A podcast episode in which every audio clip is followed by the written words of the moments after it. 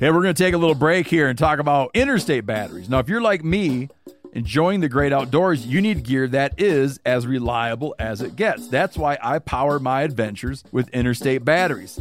I use interstate batteries in my boats. I use interstate batteries in my camper. Great for your truck, too. From Alaska to Montana. They're outrageously dependable. Battery is essential. With over 150,000 dealer locations, finding one is easy. For all your vehicles, land or sea, choose Interstate. Head to interstatebatteries.com and find your power today. Hey guys, turkey season is in full swing right now, and if you are planning on getting after it, make sure to pick up some MeatEater Phelps turkey calls to stuff into the old turkey vest or into your fanny pack right now. I carry a few different things. I like to use mouth calls and I like to use pot calls. Mouth calls or diaphragms, I like them because it gives you hand free calling, meaning when you're working a bird up close, you can have your gun on your knee, finger on the trigger, ready to roll, and still be making turkey sounds. I like pot calls. I just like pot calls. I enjoy calling with a pot call whatever direction you go, including a box call, which I don't personally use too much, but they're fun and great, and I started out with them. Yanni, on the other hand, one of my main turkey hunting buddies, he loves box calls. And what's funny is I'll now and then look to him and give him the look that means get out your box call and find us a turkey. So it's not that I don't like him, I just have Yanni use his. Then I don't have to carry it. Go to Phelps Game Calls get calls that are made in the USA, and get calls that'll get them close. Find yours at phelpsgamecalls.com today. Hey, I'm KC. Hey, and I'm Tyler. And you're listening to the Element Podcast. Fast Man.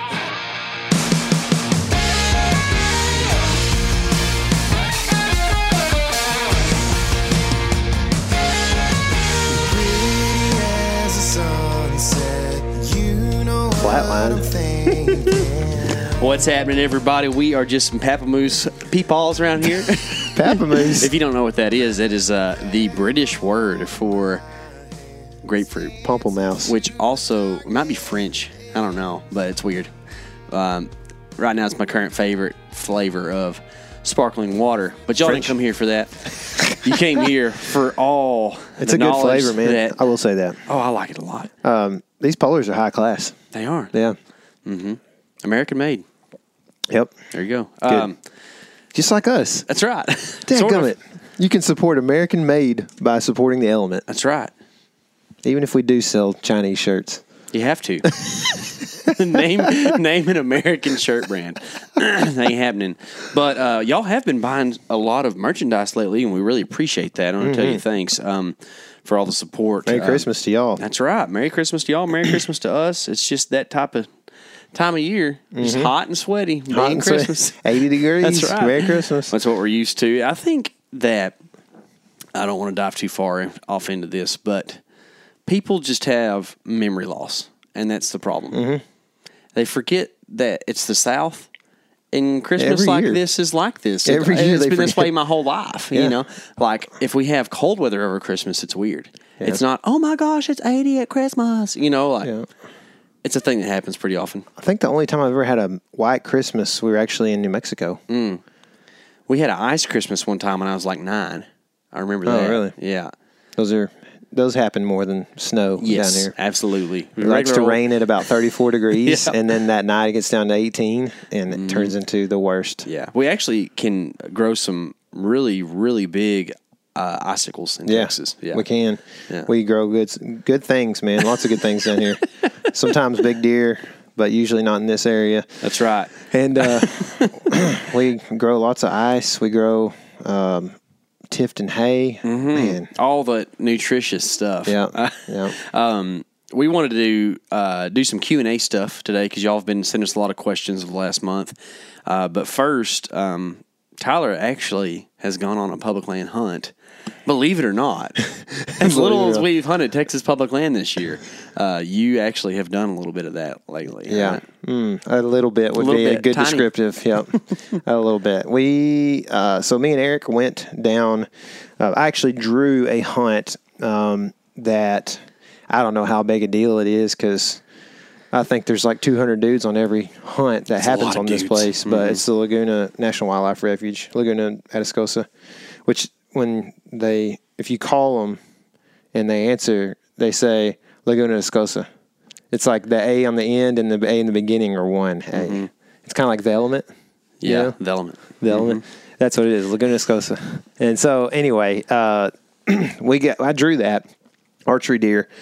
Um, and so I got a chance to shoot nilgai while I was down there. That's what you get as well. So nilgai antelope. Uh, a lot of people um, that are slightly more pale than their Texas brethren, such as Eric, uh, don't know what a nilgai antelope is. but uh, it's a big antelope from India that weighs four to six hundred pounds. Oh, blue um, bull. They call them blue bulls. The bulls are kind of bluish gray, kind mm-hmm. of black. The cows are brown, and they're they're really cool. They're built real muscular. They got a big old front shoulder. They stand kind of weird, um, but they're they're very. I've had them. They're very tasty, but I haven't had a ton of the meat. Just a little bit at Jesse Griffiths' place, mm-hmm. actually. Uh, but they have the reputation of being one of the like tastiest game, you know, table fares out there. So I was really excited about that because I've always, I've always, you know, growing up in Texas, you know, you know about nilgai if you've grown up hunting mm-hmm. for a long time. I mean, it's been something that's always been talked about. King Ranch is kind of the epicenter, and um, they don't live like they don't they don't do well in freezing weather, so they don't live very far out of the Rio Grande Valley, pretty much lower Rio Grande Valley. So. Um, there's this very specific region of them, and I got a chance to go do it. It's it's like I said, I don't know if it's a big deal or hard to draw or whatever, but um, I certainly was glad to go down there and uh, to have the chance. And so we took a kayak that KC had. We had a three piece kayak um, in the back. I took a e bike that my dad had. I was borrowing everything, and then uh, some fly fishing gear. Took a whole thing of flies because you're going down to the Lower Laguna Madre, which is world class fishing for some of the you know I guess you call it flats type stuff or whatever you know, and um, I've always heard about it growing up, you know, um, reading the Texas Fish and Game articles and stuff about it just made me just like long to go down there and see sunrises, you know. Mm-hmm. and and it was even certainly a lot more wild 15, 20 years ago when I was reading those articles. But um, you know, really cool area when we got down there. Um, took fishing stuff so that hopefully we could shoot something and then fish a little bit and head out, right? And I was really excited. It's it's Mexico. I mean, it's as far south in Texas as it gets. And you've been down there some. Fishing, yeah, right? we we uh, family vacated there a lot when I was in high school and when I was in college. That was like the place we'd go. Um, really loved it. You know. Um, yeah. It's a lot of It's where I learned to kind of surf fish, and then mm. that kind of exploded for a few years there, and did a bunch of that in a lot of different places. But um, South Padre Island in particular is a lot of fun because it's kind of like got the Florida vibe in Texas, you know, mm-hmm. where it's uh, you know, fairly pretty beaches and um, water's nice a lot of the time, and the weather's always nice, and you know, there's some slightly touristy type stuff around there, mm-hmm. so it's pretty mm-hmm. cool. Yeah, there's definitely it's a huge. Uh, spring break destination for Texas kids. Yeah, uh, don't college. go there. yeah, don't don't do it. It's a, I mean, it's a mess. But like outside of spring break, I imagine it stays pretty. Oh, it's chill. You know, it's real family friendly yeah. outside of spring break. Yeah, it's yeah. it's real cool. Um, and that whole there's a national seashore there at Padre, right? Uh, actually, you got to go in from Corpus to go to the national mm, seashore. Mm. Mm. Yeah, the other the um just like everything along the Texas border, it's there's a lot of gray area there, mm-hmm. uh, including on South Padre Island. Um, north of town is land that is claimed but not really taken ownership of by a lot of private entities and um, the wildlife refuge. Uh, so um, it's kind of open beach or whatever yeah. for the for the north there, but they ha- they take uh, beach pass to get on the beach there. Mm-hmm. So I don't really know what the pass is for, but yeah. you're supposed to. Whatever. Yeah. I still but, have the pass in my truck from Matagorda. Yeah. Um, and there's jetties down there too at the south part of the island. So mm-hmm. you can go down there and have some fun too. Yeah. So. I was real bummed because I've never really been, um, like, I guess, been to Corpus a couple times, been to Matagorda. Like those are pretty much my only. Mm-hmm. I've been to Port O'Connor one time, mm-hmm. you know. But Port O'Connor's like, a neat place. Yeah, it, it was is. cool. It's it's uh it's unique. Kind of like Port Mansfield's pretty unique too. Like there's some, and there's even smaller Texas towns that you've never heard of that Yeah. are like these little micro fishing cultures. That Yeah. there's like 15 guys that live there or have a house there that eat, sleep, and breathe what goes on there. Yeah, yeah, It's cool, man. I mean, I like the whole culture down there and everything, but I'd never been that far south. I ended up in Port Isabel, which was, I mean, it is, it's within 10 miles of Mexico, I believe. You know, I mean, it is way down there. Mm-hmm. Yeah. And Could when you I say SpaceX? Mexico, uh, no, I don't think. That's, um, I mean, from Port Isabel to SpaceX is probably eight miles as the crows flies, something like that. So that might not have just been a rocket up or something. you Yeah, know, yeah, but yeah. So you go to um, Brownsville and take the Boca Chica Highway, and it takes you to SpaceX down there, Mm. pretty much on the beach, like between. If, if I think if I know this right, it's between the Brownsville Channel and the border is where that highway is. Like kind of weird. Yeah. Yeah. yeah. It is, you know, it's a it's a whole different thing. And like that area is not just like close to Mexico, but it is like south of a lot of Mexico. Oh yeah, You know what I mean? Yeah, oh, Because yeah. it's way down there on the tip. It's of Texas. actually uh, overall, from what I understand, not super sketchy. It didn't seem like it to me. No. no. And I, we were in some of the, we went to some little fishing communities and stuff in the area, and everything was real nice, Mm-hmm. you know. And Way rather be there than El Paso. oh yeah, El Paso's scary. yeah, yeah. yep. So it is scary. Um, but anyway, so I, I uh, what we did was we went down there. we had a few things to do on the way down. Uh, the day that we left, and we're going to leave a day ahead, and then there was a day of scouting that Eric and I could do together, and then um, he couldn't be on the refuge during the hunt because he didn't have a permit, you know, and so but we could scout together the day before, and so we got down there. The two days before we took off. We had a you know pretty much had a flat tire. Uh, I found like a roofing nail at a convenience store stop like an hour in and in my tire and it was holding air well. And then I took so I took off and I was going to try to get to a tire place um, in the next like 20 miles and before I could even get 10 miles down the road I start seeing a low tire come up on my deal and you know it's just going it's just going so we had to change the tire we had to go to Walmart to get groceries we had to go to Academy to get I was going to get some hip waders and uh, I was going to get Jed a Christmas present, a couple other things. So, like, by the time we got down there, it was like 13 hours. You know what I mean? It's a long ways. And so we get down there, we go, we get into this little, you know, cheap hotel. It looks pretty decent on the outside, but like, didn't have a deadbolt lock, didn't have a hinge lock, barely closed, like it would barely lock or, you know, uh, catch or whatever on the door. And uh, we stayed stayed the night. Got up the next morning, went out and looking around, looking for deer, and we did some videoing and stuff. Saw some alligators, saw all kinds of cool birds and and some deer.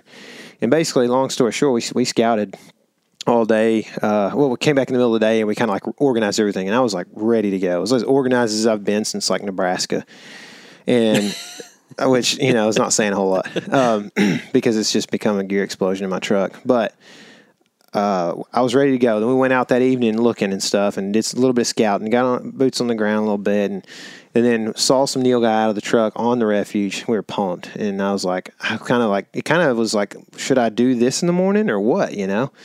Well, I get a text about eight thirty from my wife, and her granddad has not been doing very well the last couple of years, especially. Um, but he's been making it, and then a couple months ago, he basically became bedridden, and uh, but he was still like, you know, I mean, he's can't do much, but he's like not necessarily dying. You know what I mean? And so I get a text from her that he's not doing well. Basically, talk to her, and you know, long story short, uh, instead of telling the whole thing, um, I went to sleep like eight thirty. I go to bed early this time of year when I've been hunting, getting up early. And uh, she texted me at like nine thirty, like an hour after, and he had passed away. And so I woke up at 1.30 and um, like couldn't sleep. So I looked over at my phone and saw that. Then I definitely couldn't sleep. And so we we talked at like you know three in the morning. Her and I did, and uh, basically I decided that I would come home. You know, and I've been I've been I've toured in a couple bands and done this element thing for several years now, and there have been times, lots of times in my life where I have um, like when something like that would happen, I would kind of push it to the last minute and stay where I am and try to make the most out of a trip, you know. Mm-hmm. And she told me she was like, she's like, just you know, she's like, you don't have to come home, just uh, you know, I'll let you know when we know when the funeral's going to be, and you can be home for that or whatever. And I just decided against it because I've done that a lot, and I just didn't think that it was the right thing to do. Um, not to mention her family's just done a lot for me, but I just wanted to be back for my family, be able to help anybody who needed help, whether it was like my my blood family or her family or whatever, you know. So I just wanted to be there to help run errands and take care of kids and whatever else. So basically, um, what I decided was that I would get up. The next morning was the first hunt, the first day of the hunt. So I got up. I would get up the next morning and I would hunt. And as soon as deer movement just kind of stopped, like it does at eight thirty in the morning or whatever, usually, I was gonna hop in and take off, and we were gonna head home, get home that night. It's it's really about a ten hour trip or whatever if you don't have to stop at all the stops. So um, we so what I decided is because so that really changed my plan from what originally it was going to be because we were going to do something that was a really hard access and um, you know make it mm, a, a hard trip to get into. So anyway, we just decided to get out to this place that's pretty close to us where we had seen Neil the, night before, and I was going to have Eric drop me off, and I was going to go in and you know right before daylight. So I did. When I go in, and you and I talked about it, there's like a point of trees. There's kind of like a transition where uh, it kind of like you see mesquite start out of this open saltgrass country, and then it just gets heavier and heavier back into thicker mesquites. And so I was going to work that transition, kind of use the mesquites that are kind of open on the edge there to kind of work through because you, you basically have to hunt from the ground here or on a tripod. You can't like hang a stand. Um, so I uh, I start working through some skeets. I get out to the point, starts getting light, and I'm like, that looks like a doe right there, like 100 yards, you know. So just now getting light enough to I can see.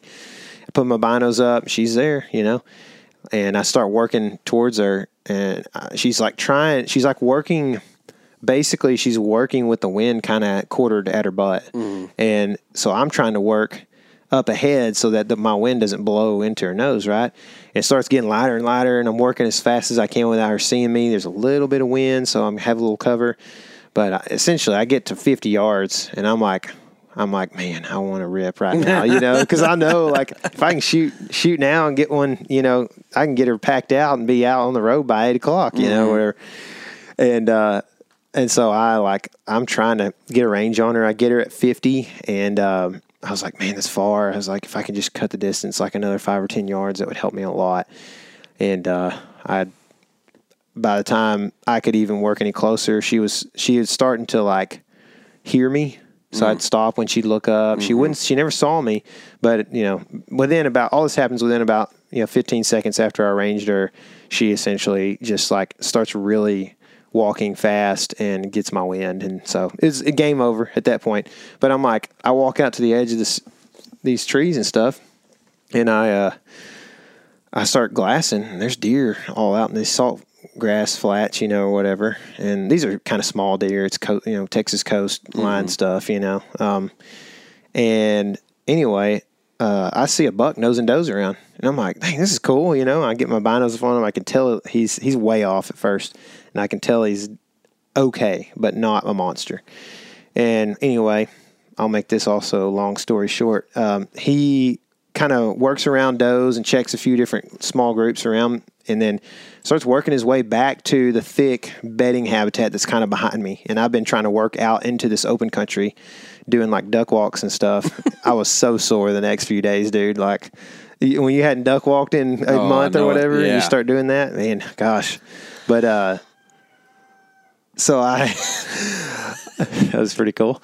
Uh, so anyway, he starts working back towards me. So I like I kind of like abort this one plan that I had, move back on the ground. I'm like working real low to the ground. I got some tall grass to my advantage in this one little patch, and so I get you know where he's like coming pretty close towards me, and I'm like, this is good, you know. And so I get set up. I got my GoPro sitting behind me. I'm hoping it's high enough. Turns out it wasn't high enough to get like the actual deer on on footage, you know.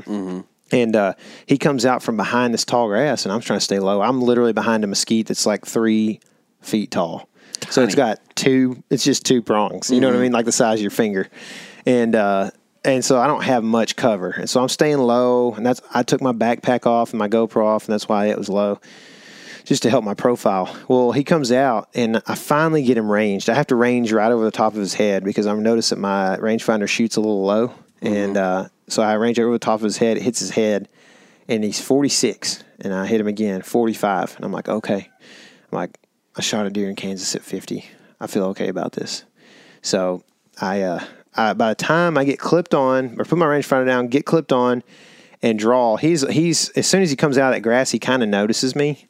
But you know, a he's a refuge deer. B he's a two year old buck. Yeah. eight point. And uh, C, I was in the grass, so like I mean, I did have pretty good cover right there bes- beside me, and I was staying low. And so anyway, he kind of just starts moving on. I clip on. He looks at me, and uh, then he starts walking again. He's just walk. He had, he had actually walked towards me a little bit, and I didn't think about this. All this happened so quick, you know. Like That is the motif of whitetail hunting. it is, man. It's it's it's so hard to make You have the to- best decision all the time. You have to like. It's almost like we could spend all off season shooting our bows and working on gear and all this kind of stuff, or we could just do brain games to like Yeah. increase our processing speed. And I, like, there's something to that. Yeah. like being able to process and take in as many variables as possible and ca- calculate things in your head is a huge part of why I tell. Dude, it's a funny funny that you say that. Kaylee got Jet this. Um, I think I told you about this little three pronged ball, and it's like it's like a peace sign without the outer circle, Uh-huh. and it's got a ball on each end that's red, yellow, or gray, and in uh-huh. the middle it's got a black ball. Mm-hmm. And so you toss it up to your friend and you call out a color and he has to catch it by that color. Mm-hmm. And me and Eric played it for like 45 minutes one day. And like, talk about brain game processing Yeah. quickly. Mm-hmm. Like that could help. I don't know. I mean, it might be worth like When jacking I- around with. We should just the whole crew just get Bop Its for Christmas. You know what I'm real, that's another one. That's Yeah. it's the same concept, you know. Yeah. But that's that's the truth, man. And and so anyway, um, by the time I get drawn, he he has walked to me. I bet close to five yards. You know, like a deer does when it sees something weird, it'll walk towards it for a second, get a better perspective. But then he had gone back out, you know, and was parallel to me, broadside. And so I draw my bow. Of course, he stops, and I'm thinking 45. And if you know, let me go ahead and just give all the uh, disclaimers right here. I'm thinking 45. Um, what I should have been thinking was Texas whitetail, lightning fast, mm-hmm. 45 yards, shoot low, right? Mm-hmm. But instead, I'm shooting like, oh, he's at 45. So I'm holding a little high with my 40, and which is dumb, right? Yeah. It's dumb. I'll just say it. I, I was so mad at myself. But anyway, uh, I'm holding, and I'm like, you know, feel good, pull the trigger, ta and arrow's going, mm-hmm. and I hit him, and it hits uh, a little high. Um, you know, like I don't know, I don't know, like I don't want to be the guy that's like TV personality. Oh, it's a little back, and it's really like right in front of the hind quarter or whatever. I mean, it, was a little high, but it wasn't like just a little bit. But it also wasn't like way up. You know what Was I mean? it was it like tree stand perfect? Would you say Yeah, that? yeah, yeah. Uh, it was uh, pretty. Yeah, I mean, it, like if I was uh, like Angled fifteen down. yard tree stand shot, Yeah. Mm-hmm. it'd be a pretty dang good shot. Um, but it was, and it was a touch back, but it, I thought, I thought lungs Mm-hmm. for sure. And I'm shooting a big monster three blade, and when it hits, oh, yeah, I thought you were shooting the no, two blade. I'm shooting a big old three blade. Oh. when it hits, it left a daggum baseball hole in this thing. I bet. and blood It's a immediately. tiny animal. Yeah. You can hit his his spine and the, I was hoping at the same time. I was, you know? I was like, man, why didn't I hit the spine? You know, Yeah. I mean, it wasn't, it, you know, it wasn't super high, but like, I'm just saying with the size they are down Yeah. there, you know, like that's that's one of the really you don't shoot a big three blade because you're shooting big animals. It's Mm-hmm. kind of the inverse, right? You shoot a big three blade because you're shooting a tiny animal that can move a lot and you Mm-hmm. want as much like cutting surface for a small Margin critter. for error, Yeah, exactly. Yeah. so anyway, he leaves out with a huge hole bleeding. He takes off straight away, so I can't see the hole and see if it's bleeding necessarily. And he goes straight away and makes this big looping turn to the left, like and I can watch him for 150 yards probably. And he finally gets to the trees. Not to oh, first of all, while right before this deer, I had worked out towards this deer, and he had started working towards me. Um, some dude let off a a guy, a hunter, at the road where I had been let off, and I'm standing there in blaze orange mm-hmm. at like 400 yards off the road. And I'm like, please see me. I'm like standing out like beside a tree, thinking the deer probably can't see me because they're way off, but and he never saw me. And so this dude is working towards me, and the whole time I'm thinking he's about to mess this deer up, you know. Well, so when this deer makes a big 150 yard loop, he runs right in front of the dude that's coming towards me. and so the deer goes, and as soon as he he kind of hits the the brush, and like a split second later, I hear a crash, and I'm like, "Holy smokes! It just this just happened. This is awesome!" You know, I was so pumped. Couldn't believe that I went out and like you know 45 minutes shot a, a deer and was gonna get to go home and just not like completely have this tag and money kind of go to waste essentially. And uh, so I, this guy kind of works through. I called you, and then I I went over to talk to this dude who it ran right in front of. And long story short, on him, he didn't have a clue. He didn't know that. He didn't even know I shot the deer. He just thought, I guess, the deer was running as fast as it could, like it was death running. I mean, like every deer you ever double lung shot is running, right? And uh, just busted into the brush like 75 yards in front of him or whatever. And I was like, man, damn, he couldn't help me at all. He's, oh, yeah, I think he was back there like 50 yards or whatever. And uh, he kind of dissed me for shooting a two year old A, which is completely legal. But uh, then I think he felt bad after I told him my wife's granddad had passed away and I had to leave that day. and so he kind of backtracked on that. But anyway, the, uh, the I, I was like, you know, talk. I talked to him for all of three minutes, and um, he got a call from his buddy. They were doing like a drive or whatever. He got a call from his buddy. There's a bunch of deer up there, you know. And so he's like, "Come on!" And I was like, "No, I just shot a, I just shot a buck. I'm going to go look for that." Yeah, she told you to come. He told me, "Come on, let's go." And I was like, "No, funny. I just shot a buck. I just told you that. Like I'm Yeah. going to look for the buck, right?" And so um, I was like, I kind of I didn't say that, but I was like, "Yeah, I'm just going to look for this buck right here, man. Good luck, you know, whatever." And and I'm talking like as we're departing, it starts raining hard, and um, it rained off and on for the next two hours, and never found my arrow because it hit a jackrabbit and it went 400 more yards. You know what I mean? Like it literally. I guess that I didn't look super hard, but I looked like I looked everywhere he was in like 50 yards by 50 yards. You know what I mean? And didn't find it. And this this is pretty tall grass, but not terrible. Um, and then um, I went and started grid searching, and I I walked. Um, I told Eric at ten, pick me up. We got to go home, and I shot the deer like before seven thirty, probably. So basically, it was like seven fifteen, I think. So for almost the next three hours, I walked almost three miles, and did just loops where I had known he had gone into the brush. It was thick mesquites and cactus and uh, native grasses that are anywhere from two to four foot tall. And this deer is probably a 120 pound deer. And I didn't find him. And I was it rained. I was so I was soaking wet. I was trying to video a little bit. I was going through under all these branches and getting hung on everything. These little mesquite trees with thorns. Everything's got thorns on it.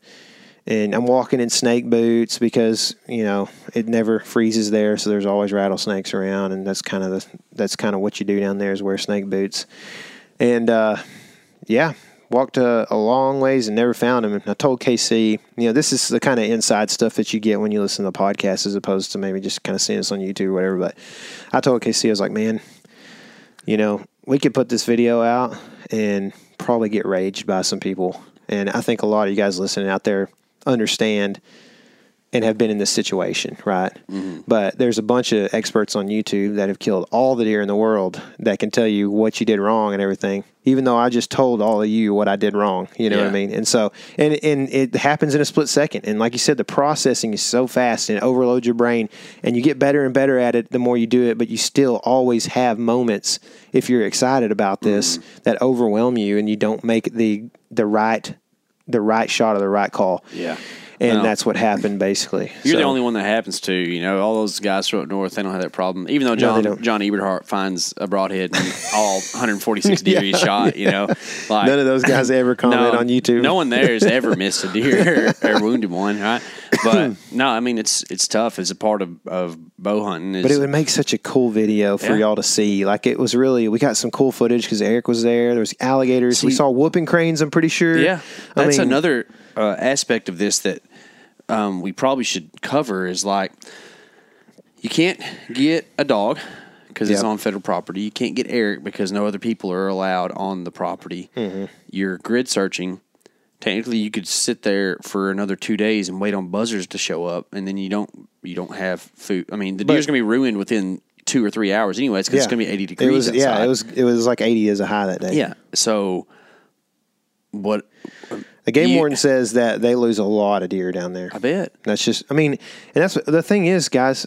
Um, you know, I mean, I don't have to justify this to any of you, but if if you ever run into a situation where people are real, you know, anti kind of types that hate the deer loss and stuff like that, there are so many coyotes and bobcats and even ocelots down there Yeah, that's right. you know and so like those deer aren't just going to waste they still feed the the biome down there you know Yeah, and, and, if anything, if if that's a great point to bring up, if you care about the area and nature and all, wouldn't you rather me kill this deer and leave it there so that the, Yeah. the nutrients can reabsorb into the Yeah, it's environment? all hippie. That's right. I know. You know, you want me to extract the resource or leave the resource? Yeah. You know, Yeah. because guess what, guys? Every deer that has ever lived has died. yeah So they're going to die of something. they are man I don't know the stats, but I would imagine that violent death over um, lay down next to a creek and pass away in its sleep is about one million to 0.5. You know, like it's not. It Yeah. ain't something that really happens. it's just the real world. it's just and like we're sitting here talking to hunters so Yeah. you know i know you guys understand but it's it's frustrating because you know like had i just not gotten the shot off or had i just said you know what i shouldn't shoot you know 45 yards at a texas deer Mm-hmm. um, then just videoed him it would have made for an awesome video for y'all to watch but now the video has to pretty much end with me like shooting a deer and not finding it and Yeah. I, I mean i have I would say a pretty good alibi, and the fact that it rained for two hours within five minutes after I you shot had the to deer. leave. and I had to leave. if you, didn't have to leave, it'd be a little bit different. but here's the deal, dude. It, we left t- after 10 I mean, it was warm Oh yeah, and getting warmer. I mean, okay, I could search for another hour and maybe find him. Maybe I've already been searching for three, so Mm-hmm. Yeah. probably not. But if I do, then is he still good? I don't know. yeah. You know, and, and so at what point is it acceptable for me to leave that trail? I, I want to find the deer, but you know, I wanted to, I wanted you know to take the meat home and the antlers, and you know, and I just, I just, I'm just letting you guys know. I, I told KC, I said, man, I just should have, should have just videoed the deer and just made a cool video, and I think it's cool. but I felt, I mean, I literally like a month prior had shot a deer at 50 in the heart. Mm-hmm. And so I felt good about shooting a 45, Mm-hmm. you know? Well, you And- wasn't anything wrong with your shot. You said you held high on forty, right? Yeah. It's about like if you were shooting a target, you would have hit it where you probably wanted to. Yeah. But that's a deer He that ducked. moves, Yep. and you put your forty high, which means your forty five is where it's supposed to be. But really, you know, it's more of the the learning process of shooting a deer that's 120 as opposed to 220 plus. Yeah. You know, like and then um, a thing that people don't really talk about very much. I, I had the same thing happen in South Dakota. Hit a deer higher than what I wanted to, but it wasn't too high, right? Um, when you're on the ground shooting in tall grass, there's a subconscious thing that I think you do to where you hold a little higher because you're worried about clipping the tops Yeah. of the grass. That might be because there was grass like that, man. Yeah, that's a that's a that's a thing. You know, it's it's real hard to. Um, I mean, God just made things this way, right? To where a lot of times the grass is about you know halfway up an animal's body, Mm-hmm. um, and uh, it's hard to hit the lower third, Yeah. like you're trying to whenever the grass is Yeah. that way from the ground. Yep. If I'd have held heart with the 40, I would have killed that deer deader than I mean, I think I killed it still. He's, yeah, he was dead. I feel like I feel like I got the top back of the lungs. Mm-hmm. That's what I feel like. But and on a tiny deer like that, they just can't take can't take it. yeah, You know what I mean? that's it. That's it. no, really though, like um, you know, the smaller animals just can't absorb very much. Yeah, You know? I mean, the dude was, he, dude. he- I've seen a lot of deer run off after getting shot, and he looked like he was dying. Mm-hmm. I kept thinking he was going to fall the whole time. He was just head down so low, just ripping through, Mm-hmm. and uh, I kept thinking, oh, he's going down right there, and then he would get back up, and he, oh no, he's going down there, and then he went into the trees, and then this huge crash at like 200 yards away. I could hear him crash. Mm-hmm.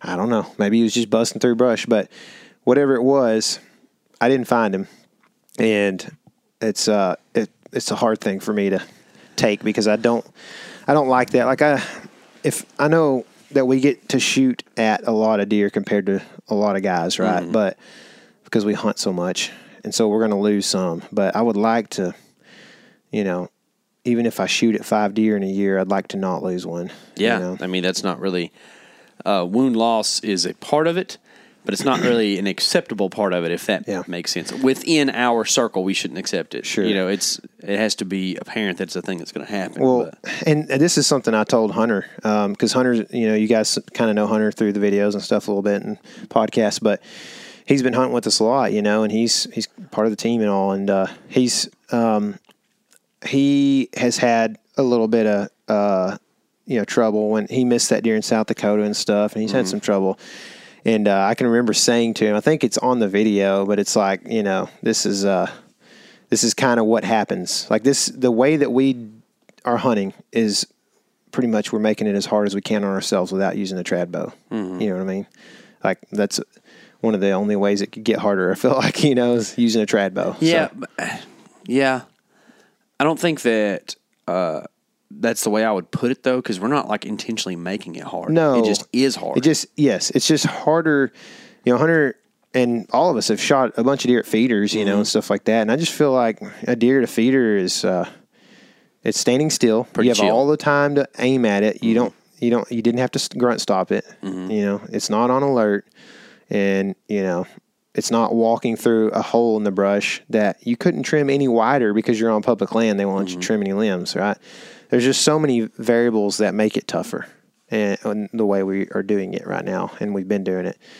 Um, hopefully, in the future, we can have some private spots so we can trim some lanes and right. just smoke some deer, you know. yeah, But yeah. anyway, that's just I, I mean that's I don't think we need to keep going on and on about this, but I just wanted to kind of fill you guys in on the hunt because I don't know if the video will release or not. If it does, it might even be next year, next fall, something like that. Um, but it was a fun hunt, really cool area. I was very disappointed that I didn't get to go fishing and that I didn't get to spend much time there because it, it was a cool area. But um, it also is very long ways and very difficult. Like I, I did. I did get a deer shot the first morning, Yeah. but I think it is also still very difficult to stalk up on deer because I mean you're either in like salt flats where it's kind of small, shorter grass and it's hard to get close to them, uh, to them, or you're in thick mesquites, you know, Mm-hmm. and it's like now your shots are at seven and eight yards, you know, and you can't see anything past 15 yards or whatever. Mm-hmm. So it's difficult. I don't know, you know, I had to kind of think about it, you know, if I want to put in for it in the future or whatever. But it was a cool hunt. It's a long ways, just a lot of different things to think about in the future. But um, I probably would like to go back at some point. Not sure if it's next year or whenever, but About next May. How does next May sound? sounds snaky. Maybe not the actual. You're talking about on the beach. Yeah. That would be cool. Yeah. I would love that, dude. I would really love to go because I, I mean, the way I understand it is the further south you go on the coast, pretty much the better the fishing gets. Yeah. just because less people and other things. But, Somewhat, but overall opportunity is way higher, lower. There's some uh, interesting things about you know middle coast, upper coast, stuff like that. Yeah. But overall, if you want to go down and fill a cooler, south is good. I would love to fill coolers. coolers I love good. seafood so Yeah. much. You know, that's a that's another deal. But um, it's kind of specific though. If you want to go down there and like save fish to eat, Yeah, you, you don't want to just go down there and just catch whatever and save it to eat. Like trout don't freeze worth a hoot. Yeah, yeah. You know, flounder do okay. Whiting, I never have frozen one because I eat them. So Yeah. Yeah. they usually get eaten on spot or Yeah. used for bait. So Well, they're not that big, so you kind of eat the whole thing, don't you? Mm. yeah, exactly. Yeah. So Well. that's um, about 38 minutes worth of talking about that hunt. So that was longer than what I thought we would cover, but it's a good story, man. Mm. Yeah. Sorry it happened the way it did, but Sorry you know, I talked so long. That's all right. it. It's a good story, and I like visualizing it all, so it's cool. Um, uh, what we wanted to do with the second part of this podcast is kind of go through some questions that y'all have been sending us. Um, so uh, I think you've got those ready to go. Yeah. We'll just we'll just fire off and get get rolling on that. Okay, so these are uh, this is our December Q and A. It's late season questions. Uh, there is some uh, play in there, so it doesn't have to be about late season. But if you hear something and you're like, "Oh, what's the context?" Probably late season. So, uh, to rattle or not to rattle? I'm not going to rattle at 7:30 a.m. I don't think. As in, uh, too early to rattle. Just not going to mess up the best part of the hunt. You and Yeah. I talked about this yesterday. Like sometimes this time of year, it's cool enough to where a deer doesn't mind moving some. If you have a spot at high noon, you want to go Yeah. see if one Yeah. stands up. Yeah, that's kind of how I am too, man. I've been real hesitant to rattle since about November 18th. um, are you going to need to buy another freezer? I guess that's for either one of us. We don't need to buy any more freezers because I got gifted a couple old freezers. But if you hadn't been gifted, then yes, Yes. we would have had to. That's right. Because we have got lots of meats and some horns, antlers, antlers for all you biologists out. Yeah. there. Uh, Midwest, no crop field edge. What area would you look for on a map? You go. You've hunted the Midwest more than I have. Come it. Um, I would look for a place where multiple features come together. Uh, ideally, like um, two creeks or a creek and a couple of fingers of ridge type stuff, or like uh, hackberry ash river bottom flats meets oaks. Um, what else? Uh, I would say if you, it's if it is truly the Midwest, and you don't have an ag field to hunt on, you're not far from said ag field. Surely. So you need to figure out, drive around, do some glassing in these fields in the evenings or whatever. Figure out what fields the deer are hitting, and then uh, set up accordingly on your property to catch the deer that are going to that ag field. In fact, um, I haven't hunted a ton of field edges, but when I have, it doesn't go as good as I hoped. Um, so I would probably shy away from that unless it's you know like cold and Yeah. and that's the deer out there early. Otherwise, hunting them back in the cover headed to the ag is the way to go. Should you find bedding if you don't have a food source for late season? For mornings, Yeah. I mean, I guess you could find it for evenings too, but um, if you don't have a food source, I'm assuming you're saying you don't know where a food source is, or are you just saying that you don't have a food source on your property that you can hunt? I don't know. You need to know where they feed. Mm-hmm. Like there has to be, if you don't know where they feed, there are places like this in the U.S. we have hunted and spent time. You don't know where they feed because there's red oaks everywhere mm-hmm. or whatever, you know. And so it's like I don't know, but this is a place where there's some and there's sign around. Don't eat the same thing every day. Yeah. that's a, another hard thing. Yeah. I, I think just in general, in my experience, it's harder to get in on bedding for evening hunts. But in the morning, you just get there early, Mm-hmm. Yeah. and be ready for them to come back. That's I mean, why I yeah, that. if you can get some wind, you could get in closer to bedding Mm-hmm. on an afternoon or something. Um, I, I just think um, probably you need to be looking for sign. Um, if you like, you can't if you don't know where bedding is and you don't know where the food is, well, find some sign, Mm-hmm. hang a camera, hunt it, and see what the camera tells you. They And still uh, still hit scrapes late in the year, don't they, Tyler? They can because uh, last year, later than it is now, I killed a uh, buck that was at a, was working a scrape, and the video is online if you want to watch it. It's a Kansas public land buck actually, but um, you know what you can do though, like I said, is if you find like a, a pinch or something, it still could be good because um, you may not realize it, but it could be between bedding or likely is between if there's sign there between bedding and maybe other bedding potentially or food. So what you need to do probably is get you something like the Moultrie Delta cell cams and you put that up, like I said, you hunt, and then you just monitor that over the next few days through the app, on the Moultrie mobile app, and is what we do. And um, you know, you can see if it's day if there's daylight movement there, and if there is, then you can start to make assumptions about what's around. But more than anything, then you can hunt in that pinch and know that like you're not just hunting night sign. You Yeah, know what I mean? absolutely. So- I think that's a a big thing. Another thing that I think is pretty big for the late season stuff is being able to be mobile. Mm-hmm. Uh, like if you sit somewhere and you got a ladder stand and you're just like, I'm just gonna sit here. You can li- you're liable to spend a week just on your phone and looking at Dude. an occasional squirrel, you know. But if you can move Late around and eliminate, rough. yeah, you can. You got to eliminate spots. You in the have late to. Season. Yeah, you're absolutely because right. the later it gets, the more patternable they are. And if you ain't seeing a pattern, you got to move. And that's where you know saddle hunting and mobile hunting really comes into play. You know, Mm-hmm. like you, we use those CRUZRs or saddles a ton, and that's Mm-hmm. Actually I haven't been in a tree, not in one this year. Last year you did a little bit. You hunted out of a tree stand, but still wore a saddle. Yeah. but I don't know if I've unless I've been on the ground. I don't think I've been in a tree stand this year either. yeah, I think it's been all CRUZR saddle. isn't that weird? Yeah, I didn't even hang one this year. yeah. Speaking of, we're going to be seeing him at ATA. He's going to have a booth. Yeah, there's a booth at ATA. Vector and CRUZR got booths at Yeah, ATA. it's cool. Yeah, so uh, if you're there, guys, holler at us. I know it's not a show a lot of people go to, but Yeah. we'll be there. This might be from the world famous at Cast and Catch. How do I kill a buck? Is that from you? It might be. It might be from a while back. I don't remember. It's a- that's a, definitely from a while back. Yeah. Um, I, I said something different on one today. I think that's why I was saying that. Oh, Uh, yeah, yeah. Cast and Um, Kid sent you something. Um, the best way to kill a buck, uh, late season, find you a green field somewhere and Yep. Hunt cold weather too. Hunt cold weather. If you That's can right. Mm-hmm. get some really good cold weather, just that's when you should be there. Use a Don't gun. be Yeah, use a gun for That's real, right. dude. That's the truth. Especially if you're in Texas and you got a eight week gun season. that's right. Everybody's like, "Oh, we got eight days." Gun, man, it ruins our deer hunting. I'm like, "Oh, you should try it in eight weeks." Yeah, they try to do some stupid stuff called antler restrictions here to improve the deer. It's like, listen, if you just made it to where not every buck got smoked that people wanted to smoke, it would probably Yeah. change it. yeah, People are mad at us now. Sorry, they guys. are. No, Yeah. yeah. it's. I mean, whatever. We love hunter opportunity. Uh, should you call during the late season? If so, when?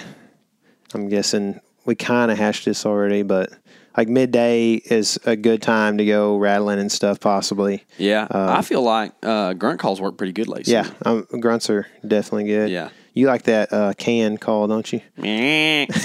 Actually, because that you can like make that noise with your mouth pretty good. I did that here all back on some. Mm. You can make all kinds of noises with your mouth. Very good.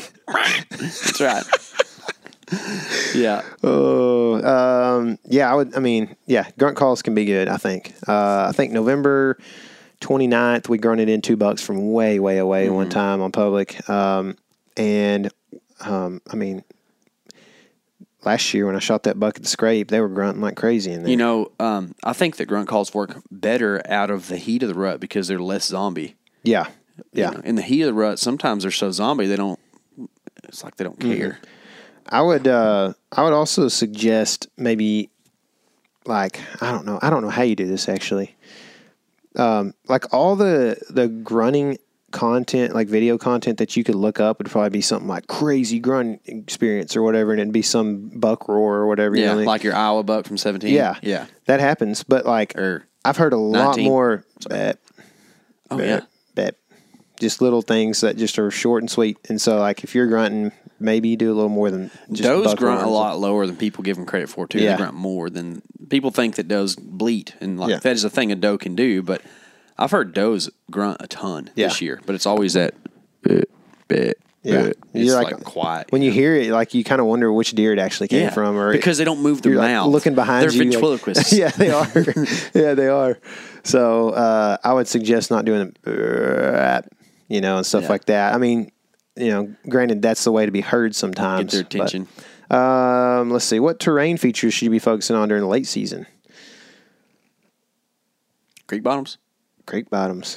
Um, I mean, thick thickets would be uh, more than anything. It's not. It's not so much the feature, but terrain. but yeah.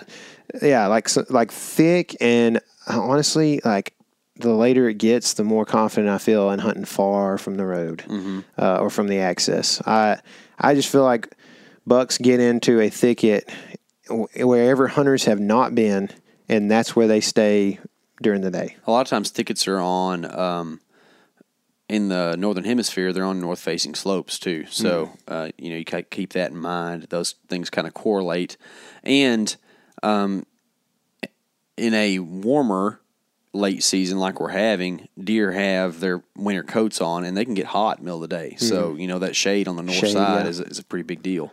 Yep, yep.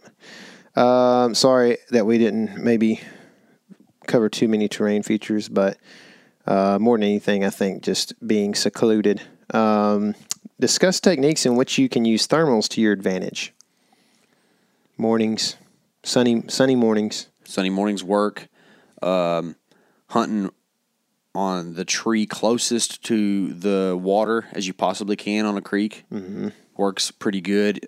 That's a um, like a low wind situation. If you got like one of those super still late season evenings going or mornings, the water's always cooler, so it'll kind of draw your scent that direction. Mm-hmm. Um, yeah, anytime the wind is low is when you can use thermals. When the mm-hmm. wind's kicking, it's kind of hard to use thermals. Mm-hmm. Um, but if you can get like, if you could even get, we've we've seen where like I don't even know if this is necessarily a thermal action, but at Babylon, when we get like a 10, 10 mile out of the north or whatever, it blows up against a hill and kind of shoots it up, and so Eric and had Eric and I had this. Erica, yeah, uh, with Erica. Uh, Eric and I had the same thing happening the other day in Oklahoma. Yeah. same deal. The wind got.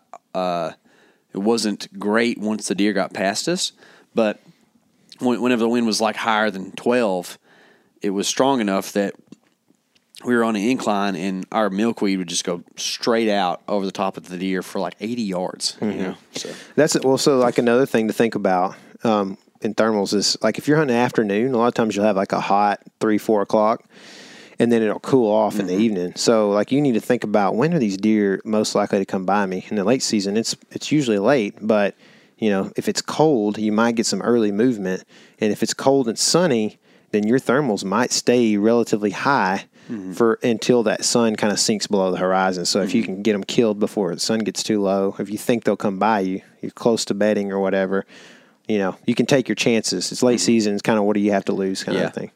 Um, when you come across awesome sign, how do you find the kill tree?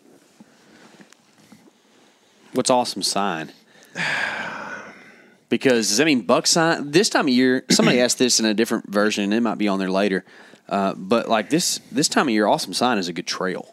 Yeah, that's what, that's what I think too. Like if I find a good trail that has fresh tracks, you know, hopefully you get rain every four or five days this time of year. So like you have, you know, if it's been dry, it's like, wow, how long has that trail been there or whatever, Yeah. you know. But this time of year, you know, we we had rain a couple days ago here, and you know that all the tracks you see are fairly fresh. So a good trail. Um, then I say follow that back to the thicket, and then that's where you find the killing tree. Yeah. I mean, if this is like a general question, like like you said, I mean, you can find a fresh scrape this time of year too. Mm-hmm. Like the scrapes I found there in Kansas last year, I knew they had been being used. They weren't like scraped out too much, but they Yeah. Uh-huh. didn't have leaves laying in them either. But they weren't like it wasn't. It didn't look like something had just ripped it. You know what I Uh-huh. mean? Like it was just kind of. But there were tracks in them Mm-hmm. that were fresh. And so I knew that they had been standing there licking the licking branch. And that's what they do later. They don't really go Mm-hmm. Yeah. all fired up, peeing Yep. in them and stuff. So that's something else. But like if you're just talking generally when it comes to sign uh, throughout the year in the rut or whatever, if you're looking at, you know, scrapes, rubs, uh, you know, whatever, um, the killing tree, uh, you kind of get a feel for like how high you can get with three or four sticks, and then you can see these trees and go, "Oh, there's a spot where I can stand right there and get shots." You know, out on whatever side of the tree, depending on your if you're saddle hunting or stand hunting or whatever. And the killing tree, to me, I, I like to get that thing as dang close to the whatever sign that I feel like they're going to be using as possible. If it's a scrape, you know, I I want to be ten or fifteen yards from that scrape and have an assumption of where they're coming in from and shoot them before they get there, kind of thing. And you know use it. If you're for us this is hard because we have a cameraman. We can't both hide on one side of the tree. But as a dude that's just hunting in a saddle like you can hide as that deer comes in around the tree and then just lean out and shoot the deer when he's at 20 yards. So being close isn't too big of a deal. Um, but that's kind of that's what i always think about is like man i ain't trying to put my uh, killing tree i'm not trying to hunt 40 yards from the scrape or whatever. So and sometimes you know you can't really make that work very well but I- would rather hunt a smaller tree that's, you know, 20 yards than hunt a big tree that's 39 or something from the scrape, you know? Yeah, as long as uh, it's within reason of the smallness of the tree. Mm-hmm. Like I, the more I do this, I'm cool with hanging in a small tree if that's what it takes to kill. But I like a tree that's, you know, 12, 14 inches in diameter. That way you can do a little bit of hiding and you look a little bit concealed. You know, Mm-hmm. I actually don't like hanging in, any tr- in a tree that's much bigger than two foot around. It's like not much fun. Mm-hmm. Yeah. Yeah. it's hard to see around. Yeah. It's hard to work around. hard to get shots sometimes. Yep. You know, you're taking out, you know, 70 degrees if you're shooting just because there's a, a tree in the way. How does the saddle fit with a lot of layers? I had to wear a lot of layers this year. I just do. Yeah. I don't, Um, I also put my saddle on underneath some of my layers, which Yeah. you don't do. I, I do. You I do? wear, yeah, I wear my saddle under my uh, your gorilla suit. coveralls, you do? Yeah. Oh, I didn't know that. Yeah. Yeah. So I just leave my like I have a coveralls and I just leave them open, and my saddle just peeks through. So Does it have a bottom zipper? You know what I'm talking about? Uh, yeah, it does, but I don't. I don't do it that way. Yeah. I usually just leave it open, and then have a jacket on or whatever. Mm-hmm. You know, if I need more up top, then I'll just add jackets. Yeah. So, but like I'll go underneath my coveralls through the, you know, big old zipper on the front. So Mm-hmm. I think that as um, things continue, you'll start seeing brands make yeah, saddle been- specific Been stuff. waiting on somebody to do that, man. I know it. They need to. Either that or we need to do it. Yeah, we should probably do it because I'm tired of these camo companies. uh, let's see. Um, your boy Boatner says, "Does culling work?" Culling of Cullen deer. Gillespie or Cullen the uh, guy off of I don't know any of these guys. No, okay, but it- what it depends on what you're trying to do. But I mean, what do you think? I like to shoot deer. I do too. I mean, If you whatever you whatever can- you were- whatever you can do to justify shooting the deer, do it. I If love. it- Yeah. If you need to call like, him a oh, call, he's two years old. He's a ten point, about one forty. He's a call. dude. Let me tell you, if you just want to just see the gamut of that stuff, get on one of them East Texas hunting things on Facebook. Texas. Period. Yeah, and they're like, "Oh yeah, man, this is this is a seven point five year old. You know, he's cool." And Yeah. uh, it's like, Here, here's the thing: is what the the term "cull" doesn't necessarily imply that you're improving the genetics, though. You know what I mean? Like a cull is just to take something out. yeah, Yeah. but Right? Well, yes, but in the sense of whitetail, that's what everybody's saying it Yeah. for. You ain't improving the genetics on nothing, bro. Just like you can't improve your own genetics, you can't improve the deer's genetics either. Yeah. So That's uh, uh, that's kind of what he's in, yeah, inquiring about, or I don't know if he's necessarily inquiring about it or just throwing us a bone, but that's kind of. he might be messing with us too. You, know, you never know about Boatner. shoot. I'll call him. uh, y'all, y'all gonna kill any Texas deer this year? This is from your boy Michael Presswood. You killed one, I did. just didn't find him. Nope. Mm-hmm. Come I'm a joke. That's all right. I passed one the other day because of AR that I probably shouldn't have. Yeah, well, I haven't even passed one at my property this year. Y'all remember that Ranch Buck? That video called Ranch Buck? There's a whole series that we did. Yeah, that is over with. That's what we call the legacy one-off. is that's called a one off. When you got people that just come in and shoot every deer around you, you then sell your property. Yeah, cry a bunch. I think I'm just going to make a mobile home park out of it. Actually, you should. Yeah. That's what I would do. Um, hunting Mark Twain last week of December. What kind of food are deer eating in late season? There's some beans around Mark Twain. Is there Yeah. I would pintos? refried. S- soys. you know how they say it in the South. You know, Soys. Mark- soy. I think they're edamame. Yeah. That's it. That's what I'd look for Yeah. up there. I think I'd. Uh, I don't know enough about it. I don't guess. We, I mean, we scouted it. Yeah, I just don't know what it looks like in January. Yeah, Is there, that's very are they true. hitting Greenbrier, Red Oaks, maybe? I bet you that place looks a lot different than when we were there. I guarantee you it does. I bet you it looks like it's. I mean, it's mostly you know old growth timber. It's going to look Yeah. real open. yeah, it was really thick when we were there because of the ticks. They Mm. were just so thick. You couldn't even see. Couldn't see through the ticks. Yeah. They were just waving their arms Yeah. out at you. but as far as like natural forage, I don't have a clue. Uh, I, w- I would assume if you can find swamp or willow oaks that have the real red orange acorns, that they could be something this time of year. Um, yeah, sorry, I don't have a whole lot on you for that, or however you say that. Uh, what are you looking for in open country? I don't know where to start.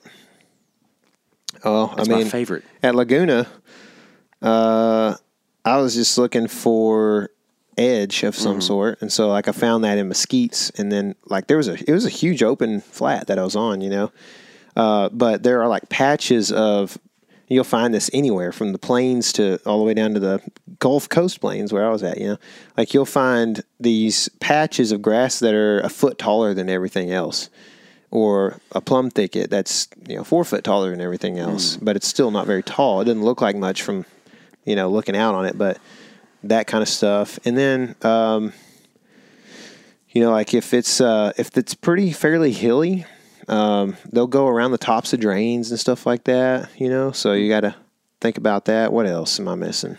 I think that the the key that I think you just talked about is map scouting works great in open country. So you can do that stuff a lot. And the things you can really focus on is anything that's different than the monotony. Yeah, You know, so like it's like you said, if you know you're in kind of open prairie country and this one area is like a creek kind of depression type thing, it's going to have a little bit different type of you know brush in it or whatever. Oh, Yeah. yeah, there's going to be a ton of deer in there. Also, visual seclusion from roads is pretty uh, pretty key, I think, as well. I'm going to roll two questions together here because we've got one on Instagram that kind of goes like this. But uh, best late season North Texas food sources. Um, so um, the one the one that I'm rolling together is kind of like what should we be looking for in North Texas? Briars, Privets. uh, privets, Honeysuckle. wheat if, or oats if you can find it on private. How you feel about ryegrass? Like just kind of naturally stuff, like road ditch stuff. Yeah, they eat it for sure. Yeah. I, I, it's targeting it is hard because it's kind of widespread. Yeah. Um, I mean, they didn't say public, did they? No, I guess so yeah, uh, right. corn corn would be great. would be good. a pile of corn would be good. Um, yeah. Uh, you might still find a few persimmons around. You got any persimmons on your tree still? I don't think so. Well, I hadn't I hadn't noticed them, but I hadn't Yeah. been looking for them. I saw somebody post. I'm actually in a persimmon group on Facebook, and a guy posted that there was still some hanging at his place. So, Hmm. yeah. Um, oh, uh, red oaks, you know, swamp Yeah, and yeah, willow yeah. oaks too, especially if you're wanting to shoot pigs. Mm-hmm. Uh, what wild foods are edible in Western North Carolina? Deer, turkey, quail. There you go. yeah, those are all pretty. Good. Those are good ones. Uh, can I come hunt over a food source with y'all? No, because we don't have one. Uh, what's the best self filming camera lens combo, and how much does it cost? Um, Got one right here in my hand. that's right. Telephone. We actually have a friend that's been doing that quite a bit. Hadn't heard anybody call it a telephone in a while, dude. Uh, sorry, man. That's the way it goes. Cellular phone, Um, cellular device. I mean, that AX100, AX53, AX33, those are all pretty good. You don't Yeah. have to buy a lens; it's a cam- camcorder. Yeah. Uh, the only thing is, is it doesn't take pictures. So if you're a picture, like photography, you want to do them both. You can't do that with that. But I would go with one of those camcorders. You know, eight hundred bucks or Yeah. so. Canon Vixia, uh, Panasonic, Panasonic makes a good one. Luminix, I think, or something Yeah. like that. What are you looking for other than tree diameter on rubs? Height. height, um, r- relation to other stuff. Yeah. You know, like you find a big rub in a road ditch that's got, you know, uh, grazeland on one side of the road and winter wheat on the other. He did that about two a.m. Yeah. you know, Yeah. so Also, uh, this whichever side it's like most Yeah. rubbed up, you can tell which direction they're kind of coming from. So, like in Arkansas this year, I made uh, assumptions about um, which direction deer were moving based off of uh, the closest food source and um, what side of the tree these two rubs were on on the end of this finger. So I, you know, could assume that deer are coming down this kind of sloping uh, finger of a ridge and staging up right at the end of it before they get to the creek as like you know pre-staging to go out to a food source. So I could tell which direction they're coming from, which help, which helps me to find the kill tree. Mm-hmm. So, um, full size decoy or heads up. Depends on the situation. Yeah. I How haven't easy had it? much success with either of them. Yeah. But limited. You have uh, had a few deer come into the uh, full size though. Yeah, I have. I I had a deer react um, not negatively or positively to the heads up this year. Yeah. I feel like I just still need to get better at using that thing. Yeah. And it's one of those deals, just like a lot of other types of hunting scenarios. It's uh, you got to do it a lot to get good at it, and it's like hard to put yourself in that situation a, Mm-hmm. a bunch. lot. Yeah, yeah, I think the the also the thought of mobility, like you know, you can't carry a full size very far. So with that being said, like, do you you know, what what wherever you're going, if it's a long ways in, you probably don't want to carry a full size. So just thoughts. They're loud. They are allowed to, yeah.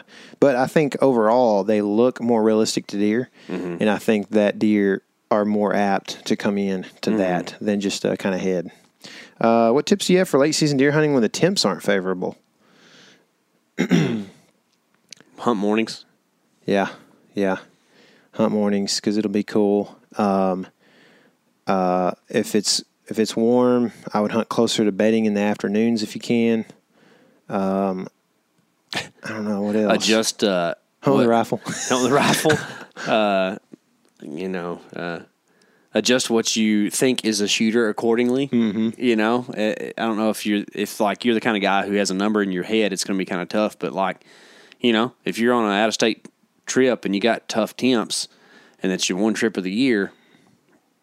Might just go to slinging, you know. Yeah. What I mean? Guarantee you I would have done that in Arkansas if I hadn't already shot four bucks. yeah, Um, have you ever tried using a half rack buck in an attempt to look like a less dominant buck? yeah. I don't, I don't think it made a difference. But We did that um, when we out chased of the big necessity. one. yeah, out of necessity this year when we chased the big one. Um, but I think that's a thing that people do, and I I have heard from the owner of Heads Up. I think that Mm-hmm. uh, it doesn't really matter, doesn't make a difference. So I don't know. Yeah, I don't know. Um, okay. Ha, uh, assuming I should focus on food sources in the Midwest next week, is that uh, a good assumption? Fair assumption? Sounds good to me. Yeah, I mean, if you got deer, you know, So here's the deal: do. if you're hunting like, especially if you're hunting like a piece of private that hadn't been molested too much, like you can kill deer late season on food. Mm-hmm. You know what I mean? Especially if you get cold weather. I mean, that's anywhere with cold weather. Uh, can you take quartering two shots with a mechanical broadhead? Yeah. Um, just gonna have to kind of evaluate accordingly to what the angle is and that sort of thing. You know, you don't want to hit them on the peak of the shoulder. Yeah. Uh, you really don't want to do that no matter what. Yeah. But um, I like a I like a straight on shot. yeah, frontal. Yeah. Yeah. I don't I don't love the quartering with the mechanical. Um but like if you can if he's coming at you and you can work in uh in front of the shoulder like it's pretty much a frontal, then yeah, for sure Mm-hmm. Or if he's close, Yeah. because you you can shoot above the shoulder. Yeah, I You did know. that in uh, Illinois. Yeah. Yeah. But I wasn't shooting a mechanical, but Mm-hmm. I, I still would have shot him there if I had been. Um, let's see. A couple more here, almost done. Um, what sign are you looking for in the late season? There's two questions from two different people for that. Yeah, the trails for me for sure. Trails. trails, uh, creek crossings, fence crossings, they all kind of relate back to deer movement because that's what Yeah. matters. And if you can look at if you can look at um, Hey, look, watch brown bear. if you can look at a uh, food source like right where the deer would come out and you can kind of get a gauge on the traffic and what traffic looks like right there at that food source that can really help you to know like are they using this field or are they using that field more so if you have access to that that could help you decide what the destination really is um, so uh, Chris Carter wants to know, like, if you're hunting ag fields that ag fields that are uh, disked disked up, like all around you, Uh-huh. what kind of sign or what are you looking for to hunt? Kind of the same thing we talked about earlier. Midwest with no ag fields around. We Yeah. answered that question, I guess. Kind of. It's like if you're not if they're disked up, then there's no destination ag food source. So you're looking for other types of food like red oaks or whatever, Or just know, the cover. or cover. So you know, if, if you're in a Midwest, well, I know where he's at. You know, so like it's all ag, hardly any timber, Mm-hmm. right? And just kind of fence rows and maybe some creeks. Like the deer are just going to have to make a living, Mm-hmm. and they might be out there at night just covering all those disc fields, just you know, kind of foraging, just Yeah. looking around. So you might just be trying to find the cover. Yeah. I mean, they're afraid to go nowhere at Mm-hmm. night. So like road ditches, I know it's not, you know, but if there's if there's a road ditch with green grass in it and you know, it's uh there's a big pocket of timber that sits way off and a tree line that comes all the way up to the road, deer will follow that all the way up to the road and feed at night there. Mm-hmm. You know what I mean? There's a reason they get they get blasted on the road by eighteen wheelers. That's right. uh, where should I place cams in late season? Food sources. Food sources. Don't be afraid to get night pictures in late season. It's the one time of year that a night picture can actually do you some good because Mm-hmm. you can just track them back Yep. Um, how many arrows you take when you go hog hunting? A lot. Every one of them I That's got. That's right, full quiver. yeah. You used to be a, a a half empty quiver guy. You've been that way some this year too. Oh yeah. I haven't. I haven't carried a full quiver. I've only carried a qui- full quiver one time, and it was at Laguna. Yeah, Yeah. Mr. Prototype Arrow over here. That's it. Yeah, Can't get enough of them. I know it, dude. Don't you worry. Tyler's about to be the poster boy for Vector arrows. Hey, hey. shooting giants with prototype arrows. I'm so- not pretty enough. Um, well, your deer will be the poster deer. Okay. we'll take that. What optics are good for beginners? The most affordable, ones you can afford, the best you can afford. that you can still see decent out of. Yeah, uh, I would say a beginner needs good binos more than an expert. I guarantee you. they can't figure out how to see a deer. You know? Uh, yeah, but I mean, you could go wide with that and say binos instead of a spotter. Don't Yeah, get a yeah. spotter. Yeah, definitely. Um, I think something with a fairly wide field of view is good for a beginner, so they can see more. You know, like ten by forty two is kind of the standard for Mm-hmm. whitetail hunters. I like a ten by. Yeah. for sure. The bigger the the bigger the second number, the more light it will It's gather. typically. objective, yeah. Mm-hmm. So you know what, in whatever you can afford, the better the glass, the more you're going to be like, wow, this is awesome. Mm-hmm. So uh, Presswood wants to know straight body spotters. Why do you prefer them over angled? Um, Well, I haven't got to use a ton of either, but we have straight ones. Um, they uh, for my truck, it's easier for Yeah. sure. You don't have to turn things sideways or even just standing there. You know, you can just Yeah. set that thing where you can look straight out. I think target acquisition or whatever you want to call it is way better with a straight. You point it at it. And, Yeah. I mean, I'm looking out at it, and then I just put my eye down into the straight. Mm-hmm. But if you if you got an angled one, you have to actually look your head down, you know, to to get your eye into the objective. I'm gonna use something uh, which he didn't challenge us on. He just wanted to know which why we like that one better because we do. What are the advantages of angled? I don't really have one. Maybe it's more compact. I don't know. Yeah, that's a good a good question. There's got. I mean, there's a reason. Somebody's yelling at us right now. Like this is why they created these. You know. I wonder if it's easier to magnify an angled, like because like where it hits the prism in there, it, Yeah. it helps with magnification. I don't know. Yeah. Or maybe just uh, helps your, or I, I guess I guess there's a there is an advantage with um, like sun glare. So like, you know how athletes wear the eye black or whatever to keep the glare down. If your Oh. if your head is facing down from the sun, you've got Mm-hmm. a more of a shaded uh, face, I guess. And I guess uh, you don't have to have as tall of a tripod. Yeah. If you want to stand there in glass, it only has to be chest high Mm-hmm. as opposed to head high. Yeah. Yeah. I feel like uh, I don't know. That would be my question for someone who was like, "You're dumb for using the straight," which Presser wasn't, you know. But Yeah. I learned that from uh, Mike Winger the other day because he was like, "You know, when someone comes up to you and says, well, you know, Christianity was actually created by the Romans,' instead of disproving them, just say, okay, uh, prove it." You know, Yeah. like you know, Yeah. like you don't always have to justify your side of it, Yeah. of something. You can just need you can turn it back around on somebody. Which. I'm not saying Michael didn't do that at No, all. no, but no. Yeah. That, um, Well, I don't feel strongly enough about the straight either. So yeah, yeah. I am straight, but you, you are straight, and you feel strongly about that. Yeah, that's right. so that kind of wraps up our Q and A. We appreciate all the questions. Um, we appreciate all the support this year. It's been a great year for us. Um, we're hoping that the next year is even better as we pursue uh, doing this for a living and hopefully uh, just enjoying time together um, over the next year. And as it, we expand our team and get more guys involved, and really are just having, we've been having so much fun. we have right. uh, we have a Colorado buck series that's going to release. So I shot a buck in Colorado, not Colorado buck, but a buck in Colorado, and uh, and so we're gonna. Oh my goodness, drip, drip, drip goes the water. um, so anyway, it's a. I think there's gonna be three videos that come out. So hopefully, you guys are interested in looking at some of this stuff. It's really cool footage. Eric did a good job. Um, and I kill a buck at the end of it, which is really, really fun and really cool. Yeah. Um, so be looking for that. Uh, we appreciate all the support with all the Kansas stuff too. Um, those videos have done really well, and um, no, I mean that was just it was just a fun part of the season, man. I'm glad you know we weren't the only ones that we packed a lot of fun into about three days in November.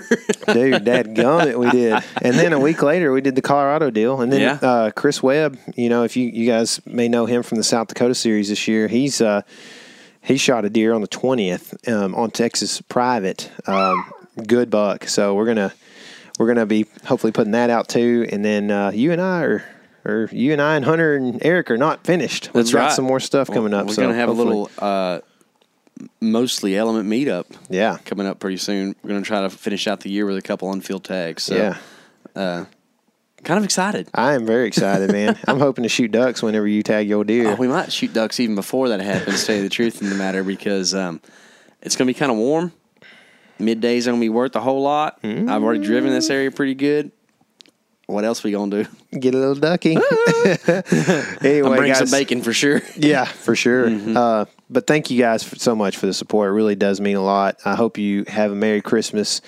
Um, and I hope that you um, understand kind of what Christmas is really about. Um, and if you don't, um, then maybe you can holler at us and see what we think about it. But um, I am very appreciative of what happened on Christmas and the significance of it. And I am very appreciative also that there is a time that is pretty much designated, uh, probably worldwide, pretty much, nearly, um, or at least a big part of the world realizes that it's a time to be with family and um, spend time together and enjoy each other. So I'm appreciative of that.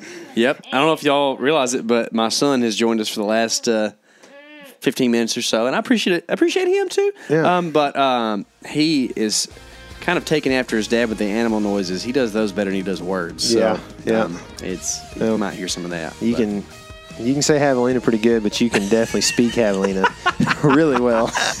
That's funny, man. That's funny. Well, I will be sure and remember to not blow your eardrums out on this trip like I have in the past. And y'all remember that this is your element. Live in it.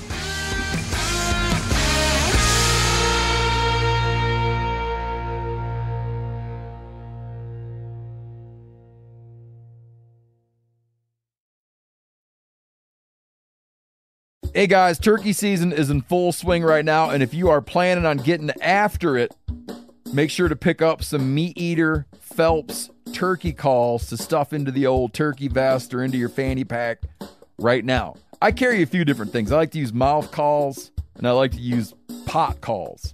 Mouth calls or diaphragms, I like them because it gives you hand free calling, meaning when you're working a bird up close, you can have your gun on your knee, finger on the trigger, ready to roll, and still be making turkey sounds.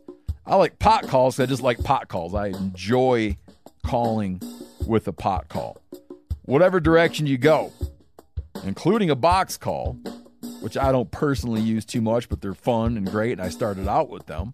Yanni, on the other hand, one of my main turkey hunting buddies, he loves box calls. And what's funny is I'll now and then look to him and give him the look that means get out your box call and find us a turkey.